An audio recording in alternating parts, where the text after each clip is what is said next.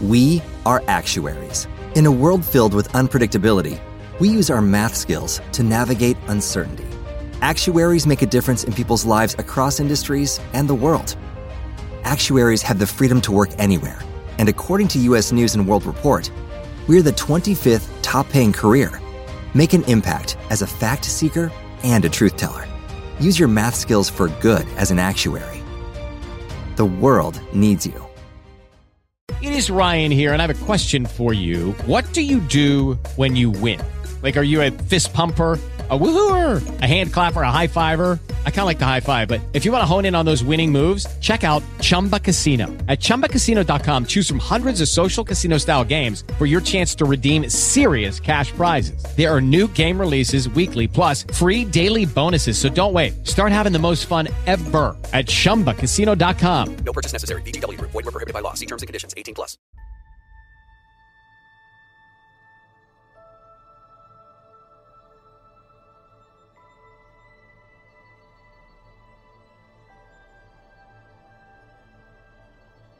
Hello and welcome to Future Imperfect. I'm Admiral Phillips, and in this episode of the podcast, I'll be talking about the mid season finale of Star Trek Discovery. Season 1, Episode 9 Into the Forest We Go.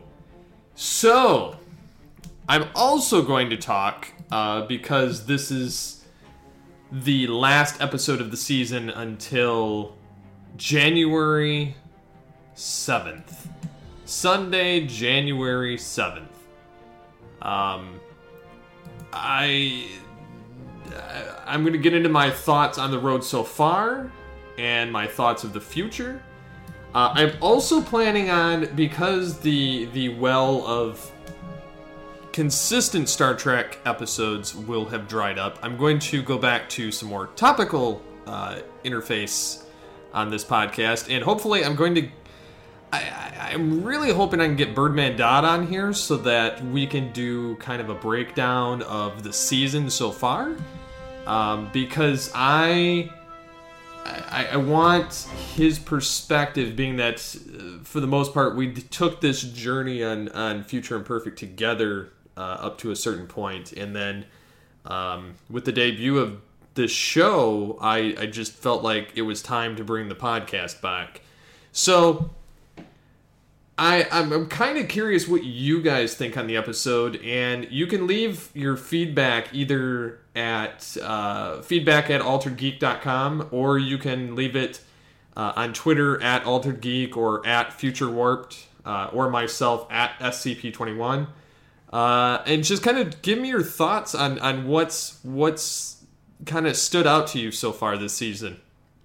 Whether you're a naysayer or a uh, all hands down fanatic of the show, uh, you can't deny that a lot of the characterizations have gotten better.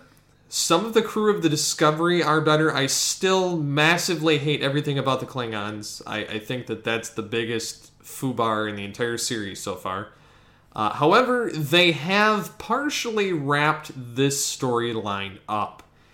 Uh, and uh, just getting into this episode, we we, we kind of go through the the whole uh, process of we we begin with the the Pahvans uh, basically sending a, a signal for the Klingons and the Discovery to meet at that coordinates, and Starfleet, uh, the Vulcan admiral, uh, decides that Discovery needs to double back to Starfleet, and essentially Lorca pulls a Captain Picard and Captain Kirk disobeying order.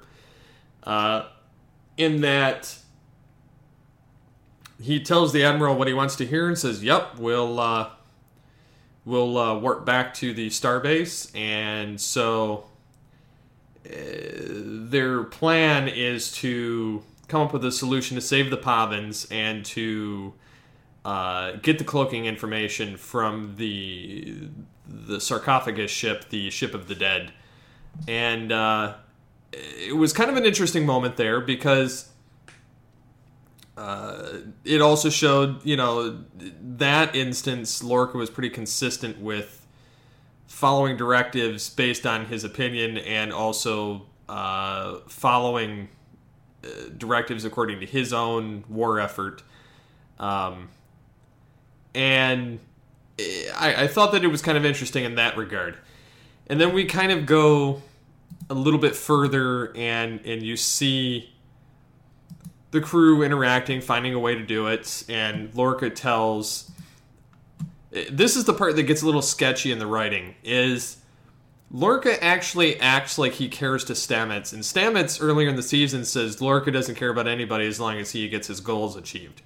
And it's like the two of them completely forgot their personas in this episode in, in that regard. And uh, Stamets has his guard down, and Lorca more or less says, you know, we're going to make 130 some, you know, instantaneous jumps. You know, are you going to be able to handle it? And I need you to handle it.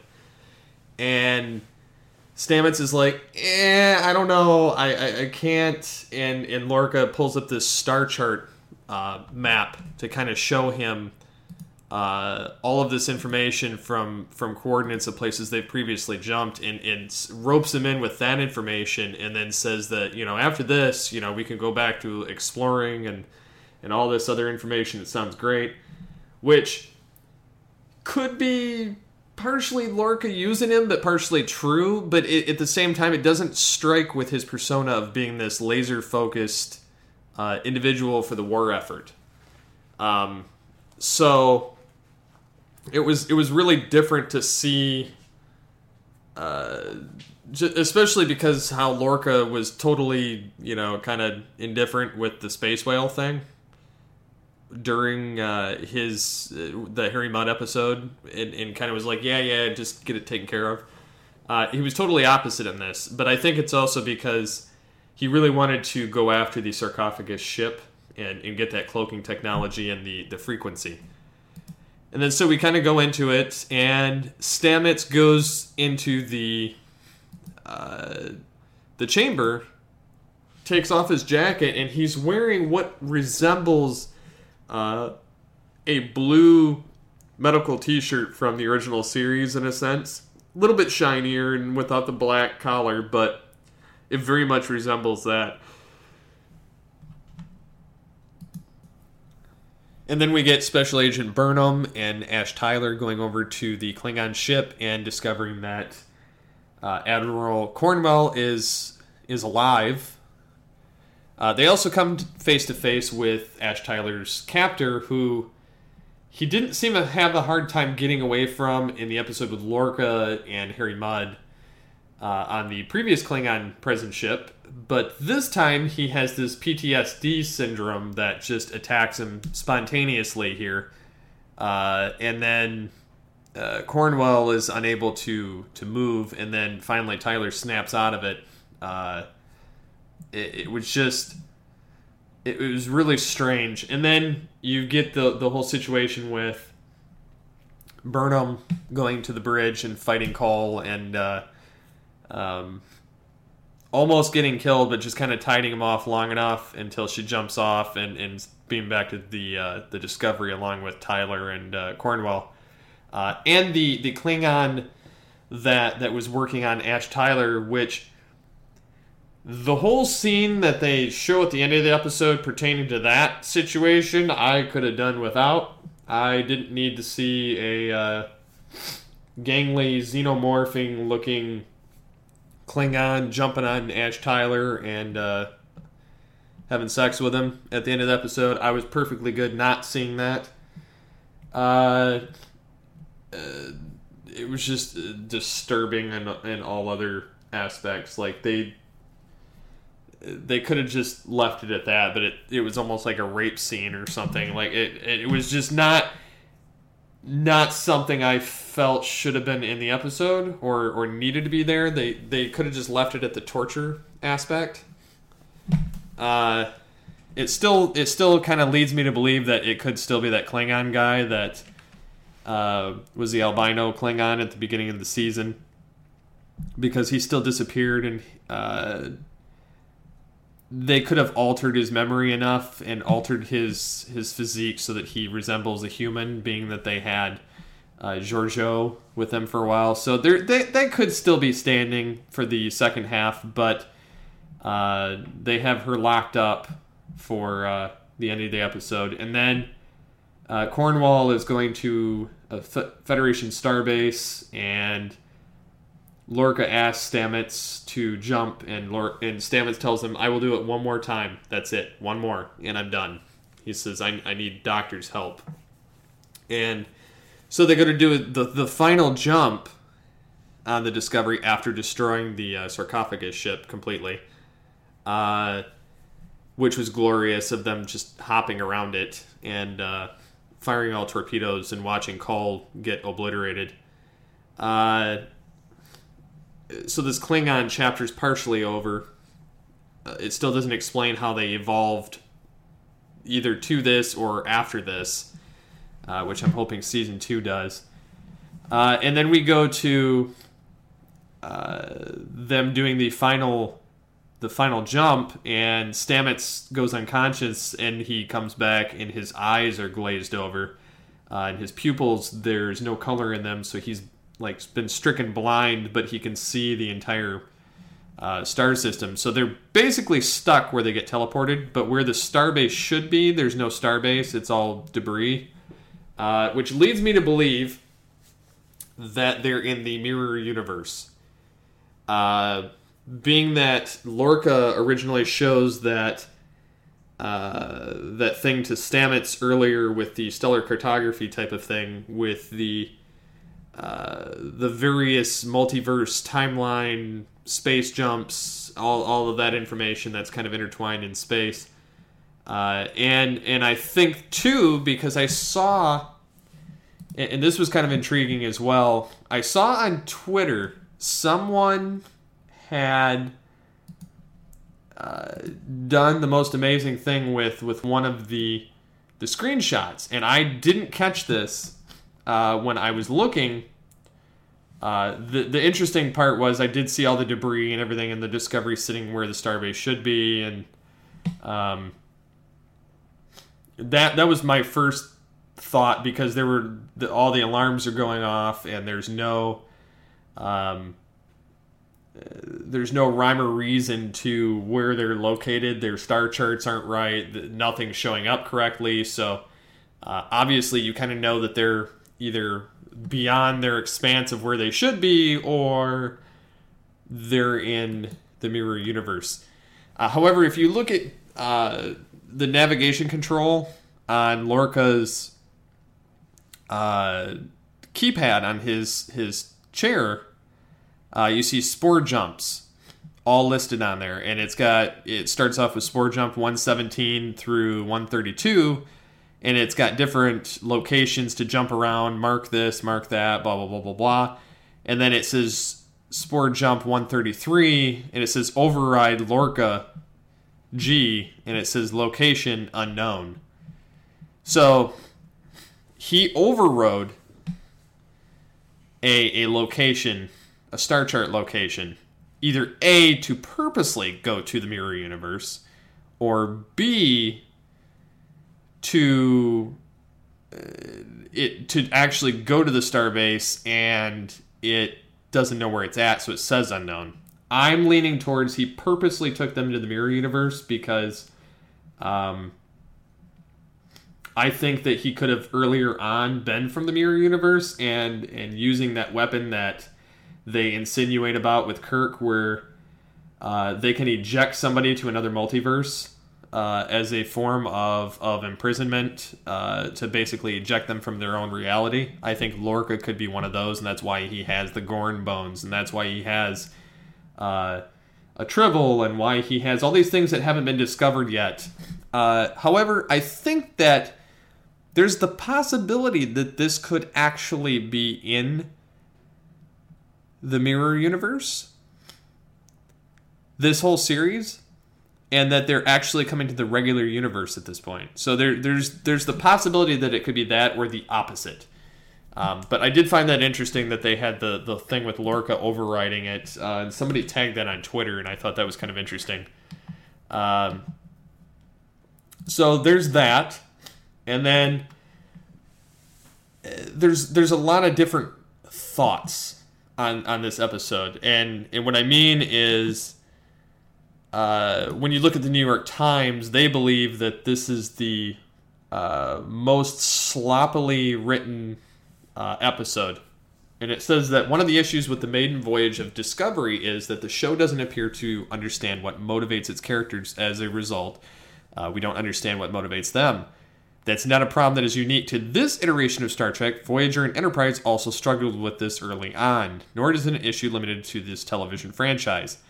Um, but in the case of Discovery, it has certainly led to sloppy writing. This week's episode, the mid-season finale, felt like it was ignoring the previous eight episodes and all their characters' work, uh, which I did feel that in a lot of regards of of how they handled some of the characters. They just they they didn't feel they felt foreign to their personas, and that was a little bit a little bit odd. I just just the way that they were handling their their how they how they were through the episodes. Uh, it didn't I, I, couldn't see it leading up to how their their reactions to things and how they're how they were speaking in this episode being the way it was. And then um it, it just yeah I, I, I was a little bit weirded by that too. And that was even before reading this I, I had that kind of thought but it, it makes sense now that I'm seeing it. Um and then you know and then they again say the thing about the laser focus of, of Lorca and then the uh um, uh, then there's the whole aspect of, uh, you know, Lorca barely giving a crap when Cornwell ex- unexpectedly appears on his ship, uh, even though he was the one that allowed her to go and not rescue her. Um, and then Lorca's protectiveness of Burnham on on the Dangerous Away mission, and yet you know, he's let her go on everything else up until this point, and then he's like, no, no, no, no, and then finally she talks him into it. Um, there, I don't know. There's just a lot of weird, a lot of weird writing going on in that, um, and then the whole sensors to get the Klingon to cloak. Um, uh, yeah, it was it was a little bit different, but I could kind of understand that a little bit more because they they didn't really understand why they had to transport over to place the sensors, which I kind of get because even in the 24th century, uh, doing that, you had to have the frequency. Like, it, it, wasn't something you could just easily find. You could tell something was there, but you couldn't tell what. Um, and then even in the 23rd century, when Star Trek Six happened, the firing when cloaked thing, which there was only the one ship that did that, and uh, they they had an ion gas torpedo, which would hone in on the ion gas coming from the cloaked Klingon vessel so uh, the the plasma and, and whatnot. So I mean, I, I kind of get it there, uh, and and uh, they kind of make this this stupid comment about how the Klingons seem incompetent that they don't realize two humans beamed over. Well, they had this little Iron Man looking orb on their chest that gave them the and and I saw the picture of it prior to the episode and I'm like, okay, what's this? Uh, but listening to the episode, had they actually done this, uh, would have seen that they said it gives them the life sign of a Klingon instead of a human, so they had to be wearing it, which is why they only detected one human life sign, which was in the uh, in that chamber where the the dead were basically left, uh, which is where Cornwell was. So, yeah, it was, and it was funny when Lorca basically slapped the admiral in the face with, "Yeah, we took down you know this whole thing," and um, with with the whole uh, battle going on and and they were told to do something and he did the opposite and his unorthodox method which is something kirk was famous for uh, is what essentially took it down. Um, they had the universal translator which was pretty cool and then the battle was pretty decent for the ship. Um, however the uh, the they they've basically made the Starfleet ships look weak throughout this series, which is something I've had a problem with. And then the the, the Rel and, and Kol I didn't really care for. The uh, cloaking field um, uh, seems to be something that you know, this this is something else where the New York Times is just full of it. They're like, why do the Borg appear on Enterprise? Well, did you watch Star Trek First Contact? They everything's kind of connected in a weird way. And in First Contact, some of the Borg vessel was destroyed back in Zefram Cochrane's time, uh, which was uh, 50 or 60 or, or so years before, maybe even 100 years before Archer, uh, which was still 100 years before Kirk. And the the whole thing was is the Enterprise E crew was there during first contact, and uh, the Borg were destroyed. Although some of their vessel crashed into the Arctic, which they were pretty close to, and uh, so they were dormant. So that's that's why the Borg were were in Enterprise. I, I don't I don't understand who writes some of these things because. It, like I'm not the like the most hugely versed person in in know every detail of Star Trek.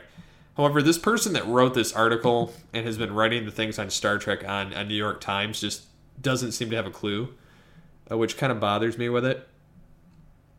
Like I'm a little uh, peeved on certain elements, and some of their things they do have a point, but uh, they don't they they they don't really seem like they have their their head on straight. Uh, then there's L'Rell, which Tyler may end up changing. Um, they, show flashbacks of torture and and dashing into physical appearance issues. I still think that it's Voq, and and that they that's why there's such a connection with L'Rell, and that's why he sees you know them getting down dirty at the the end is possibly because, and that's probably why L'Rell doesn't um, kill him, is because he's actually Klingon, I think. But I, I, don't know. I, I think that they're they're gonna kind of play around with that as as the season progresses, but. Uh, I, I, definitely think that we're going to see the mirror universe in the latter half of the season, which starts in January. I, I'm kind of enjoying it for what it is. It's not by far the strongest track, but none of them are really that strong when you put them up to it. Uh, the original films are possibly stronger, like the the even films, and then the um, uh, TNG films. It, you pretty much had the first two, and then the the last two were kind of. um, but overall, overall, this half of the season hasn't been that bad as, as anticipated. I still, like I said, the Klingon thing and then some of the Abramsy, like, high techness irritates me still. But overall, I give it a pass uh, just based on what they've they've managed to do with it. Um, I, I'm I am wondering what's going to happen to Stamets now that he's got the physical handicap and he can no longer do the uh, Spore Drive, uh, and how they get back from the mirror universe will be interesting because nobody's uh, nobody is uh, supposed to know about the mirror universe per se until Kirk because it's the first documented evidence of the mirror universe. So again, I, I don't really know what to think about that whole situation yet but I guess we'll have to wait till the second half of the season. I do hope they they wrap up how the Klingons ended up looking as goofy as they look, and then how they go back to looking like the TOS and the TNG look later, uh, which is what they looked like prior. So uh, I, I guess that remains to be seen. I'm I'm a little curious on on some of the the uniform thing because I was doing a, a little bit of a, a digging into the Starfleet uniforms, and I I was I was a little bit um, I was a little bit uh, disturbed to discover that the uh, uniforms that Starfleet's using right now in um, Discovery, which are all the basically the Enterprise insignia, which wasn't adopted until after Kirk uh, had the Enterprise, uh, because each ship was supposed to have their own com badge insignia, no matter the uniform difference. Uh, so I'm a little confused at what they're doing with that. Uh, but their uniforms are actually uh, being used concurrently with the same uniforms that are that Captain Pike is using aboard the USS Enterprise. And it's that that kind of like polo sweatshirt material with the uh, ruffled collar, and uh, they have their their their rank on their sleeves, which the rank on the sleeves thing they keep pulling back to periodically. Like you'll see that reappear and disappear consistently with the solid bands or the uh, variations thereof uh, throughout all of Star Trek. Because when they're not using the pips, they use that. Um, so that's that's kind of interesting there. But I did find it weird that they're using two different uniform styles at this point in time, uh, which makes me wonder if uh, they're going to now their away mission jackets have the the bluish looking uh, material, but they don't they don't have all of this yet. So I, I don't know. I, I'm kind of confused how the, the uniforms play out um, in, in terms of, of discovery and, and how everything's kind of put in there. I did, like I said, a, a graphic with, and I'll put this in the episode post. Uh, I, I, I charted them from the 2150s all the way through the 2800s, uh, just because I wanted to see where each uniform was placed. Uh, so I have the Enterprise. I have the, um, I have the one from Star Trek Beyond that took place in like 10 years after Enterprise. Uh, I have the 2230s, which I, I, know that I'm taking some from the Kelvin universe there, from those first two there. Uh, but it kind of makes sense that there's a progression somewhere in there. Uh, so I have the, the captain of the USS uh, Kelvin uh, listed for the 2230s. Then there's the 2240s, which is uh, Lorca's Brood's uniform. and, and then you have Captain Pike's at the same time during that, and which kind of transitions into Kirk's time uh, through the 2250s and 60s, and then there's another slight evolution from the 2260s to the 70s, and then uh, you get the motion picture in the 70s to 78, 78 to 2350s. You have the uh, the Wrath of Khan uniform. Uh, and then 2350 through 66, you have the the first TNG season one uniform, which changes to again to the collared one, uh, which changes to the uh, the one from Voyager, and then the the latter half of DS9 and Star Trek films.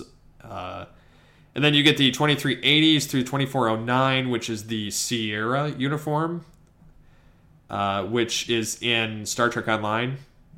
And it doesn't really place uh, kind of 2404. You get kind of the um, uh, All Good Things uniform, which they kind of show in the end of Voyager as well. Um, so I, am not really sure where that's placed. And then the 2410 through whatever is the Odyssey uniform, and then the 2800s is the the one from the Relativity episode. So I, I'm kind of I'm kind of a little bit well versed in the uniforms now at this point, which uh, I didn't expect, but I don't know. What do you guys think on on this episode? What do you think on the season so far? What are your thoughts on where they appeared? Uh, and uh, where where do you think that uh, the season's going to go as it as it goes on and uh, in 2018 and through to season two?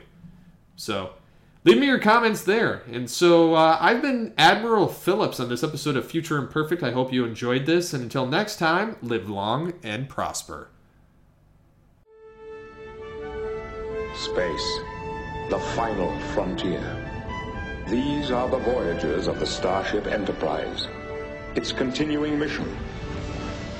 To explore strange new worlds. To seek out new life and new civilizations. To boldly go where no man has gone before.